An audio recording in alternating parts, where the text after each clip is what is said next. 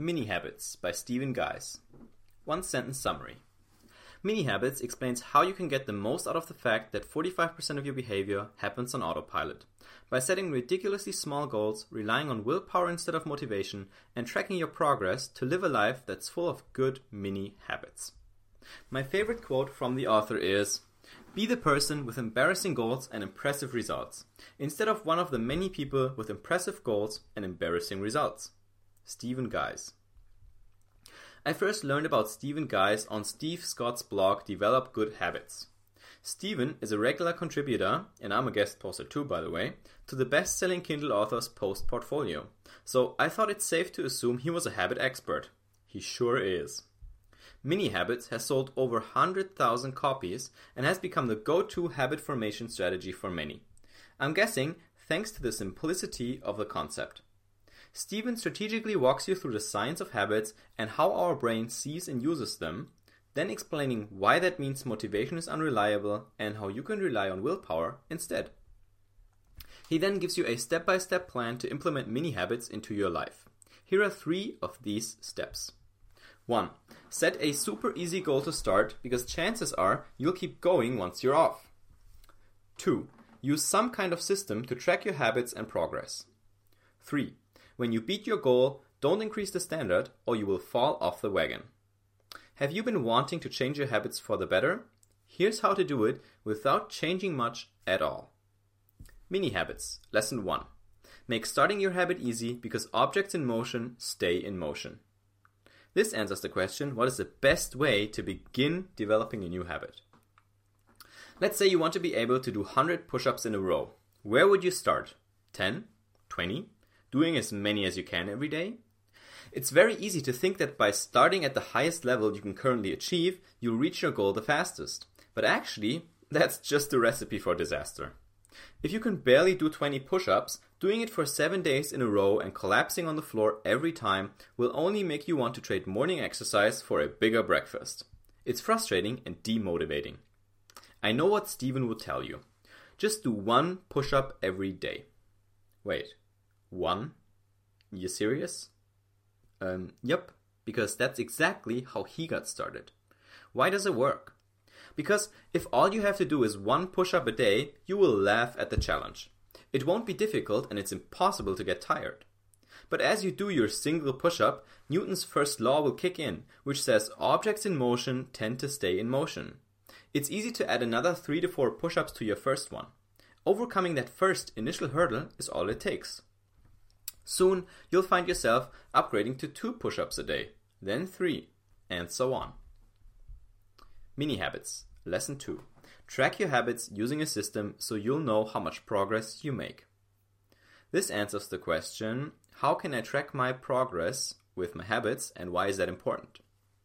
To know how you're faring with your habits, it pays to track them. Last year, I tracked fifteen of my habits and learned a lot. Next to good old pen and paper, there's a whole bunch of habit tracking apps available at this point. Goals are much more powerful the second you write them down, even if you never look at them again. So even just adding habits to a tracker helps.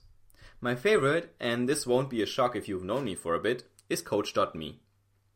Millions of people track thousands of goals on there, and for each and every single habit, you'll find a wonderful, positive community to support you, cheer you on, and answer all your questions. As of twenty fifteen, you can even get coaches for specific goals. Yours truly was among the first two hundred on the platform. The most important thing about tracking is looking at your tracker every day and noting your progress. You won't only know your current level of progress all the time, but also be reminded to finish the habits you haven't done for that day. Mini Habits, Lesson three. Don't make big successes your new standard targets. This answers the question, how should I proceed once I start building momentum with my habits? Let's say you do join the one push-up challenge, and on the fifth day you're so motivated and energized that you just keep on going and manage to pull off a staggering fifteen push-ups. Congrats, that's fantastic. However, here's where achievement often turns into pitfall. You'll likely be tempted to increase your standard the next day, because one push-up seems way too easy now. Resist this temptation. It's a trap. If fifteen push-ups is your all-time best at this point, how can you expect an all-time best of yourself every day now? This is where many people go into overdrive and subsequently fall off the wagon again. There's reason to celebrate exceeding your goals. You should. Pat yourself on the back, but see this accomplishment as a bonus. Don't take it as pressure to try harder. If a mini habit becomes boring, that means it's actually become a habit, and that's something to celebrate in and of itself. Not just upgrade to the next level and start the struggle all over again. By keeping your mini habits mini, you'll soon find yourself living a life that's full of positive rituals, which make you a better person. And that's what habits are all about. My personal takeaways from Mini Habits for twenty seventeen. Okay, so again, Stephen Guise, contributor to Steve Scott's Develop Good Habits blog. If you if you Googled the word habits on Amazon ever, I'm sure you've come across Steve Scott's books. He has a whole series. He writes, yeah, habit books about all kinds of habits, morning routines, inbox zero, productivity, setting goals, da, da, da, da, motivation, and so on. Uh, and again, Stephen Guise is a contributor to his blog. The two have cooperated. Mini Habits itself has sold over one hundred thousand copies. So I think it's it's a bit similar to B J Fox Tiny Habits concept, if you've heard about that. Um, small goals, setting them specific, making the challenge too easy, um, to trick yourself into saying, haha, that's so easy. I won't, like, I, it's impossible to not do it, right? Because it's so easy. Um, that said, before I dive into the lessons again, I want to share one thing. This is one approach. And there's no right or wrong with habits. And if you feel like a different approach will work better for you, then that may be true, right? I'm different, especially now because I've worked on my habits for over five years now, that I set bigger goals. Uh, I would say that. Uh, I don't do it this way. Some For some things I do, for other things I don't. For other things I set way bigger goals. Like this week I ran for the first time in a year. And so my all-time best was, I think, eleven kilometers or something. And the best I did in terms of time was ten kilometers in just under an hour. And when I went out for my first run in over a year, having done no sp- specific sports training at all, so I walk a lot and stuff um, every single day, but no ten thousand steps a day and so on, but no exercise per se, except some morning push-ups. Um, I decided, mm, you know what, uh, I have a thousand or two thousand steps on my wristwatch right now. Let me do a run for shooting for the ten K steps mark. So that should be something like seven kilometers, right? For a first time run in a year, like who does that? Um, and I ended up very quickly after three kilometers realizing, oh shit, like this is too hard. But I decided to push, settle down on a lower pace, find my forever pace. By the way, that's a good trick if you're a runner, find your forever pace. What pace can you run at forever? It's so easy that you feel like you can keep going for a long, long time. Um, I settled into that, which was like seven minutes per kilometer or something like that. It's very slow, but I ran for another three kilometers and I did, I think, six kilometers in... Uh, and then what was the total? I think forty minutes. So yeah, and that was my first run in a year. I got insane sore muscles the next two days. I still feel them a bit. It's the third day, I think. But uh, that's me, right? And that's also okay. That's different than what Mini Habits does. But for some things, it works really well. Like on Quora, I try to write an answer a day. And sometimes that answer will only be three sentences long. And that's okay too, right? So again, I think for most people this works well, especially if you're not, if you haven't been into habit development, if you haven't made conscious efforts there for a long time already. I think Mini Habits is a great way to start. Uh, about staying in motion, yeah, that's uh, totally true. Make the challenge easy, right? Say you have to write for ten minutes, uh, run for five minutes, and so on and so on. Make it really easy because chances are, once you're there, you will keep going for a little bit longer and then you'll feel good about yourself. Tracking your habits. Uh, I've honestly stopped tracking a lot of mine. I track, what I track now is more outputs and results in terms of work because my habits are fairly well settled. Also, what I've noticed is that I ended up tracking so many and I kept adding and adding and adding that at one point my stack would always tumble and fall over and I would start again at zero. So now I'm more okay with having it more fluidly, where it's like one habit comes, another goes, and so on. As long as I'm happy with the overall routine. But again, I'm five years into this, so um, I'm going to be a bit different. And especially in the beginning, Coach dot me, super helpful. There's another tool which is really cool, which I haven't tried. Um, it's Habitica.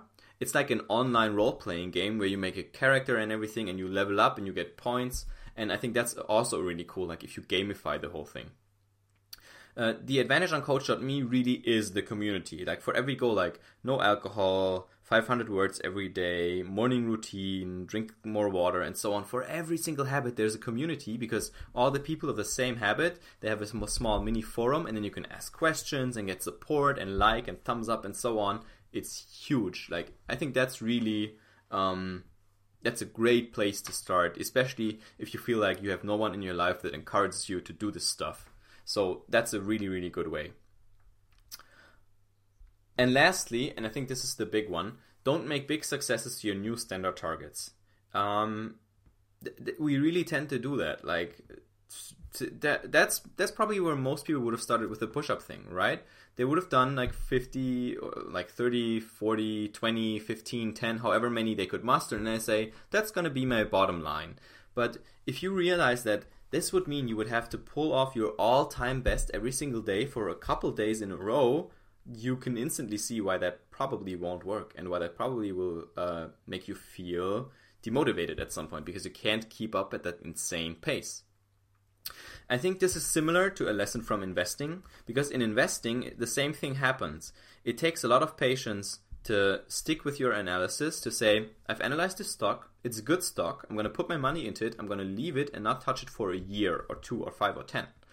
That's the tricky part of investing, right? Having the patience, the discipline to not do stuff and just watch your stock go up because you've done your analysis well, you trust the story of the company and it goes up. Uh, it's the same thing here. It's very hard to not raise the bar when you know you could technically do more.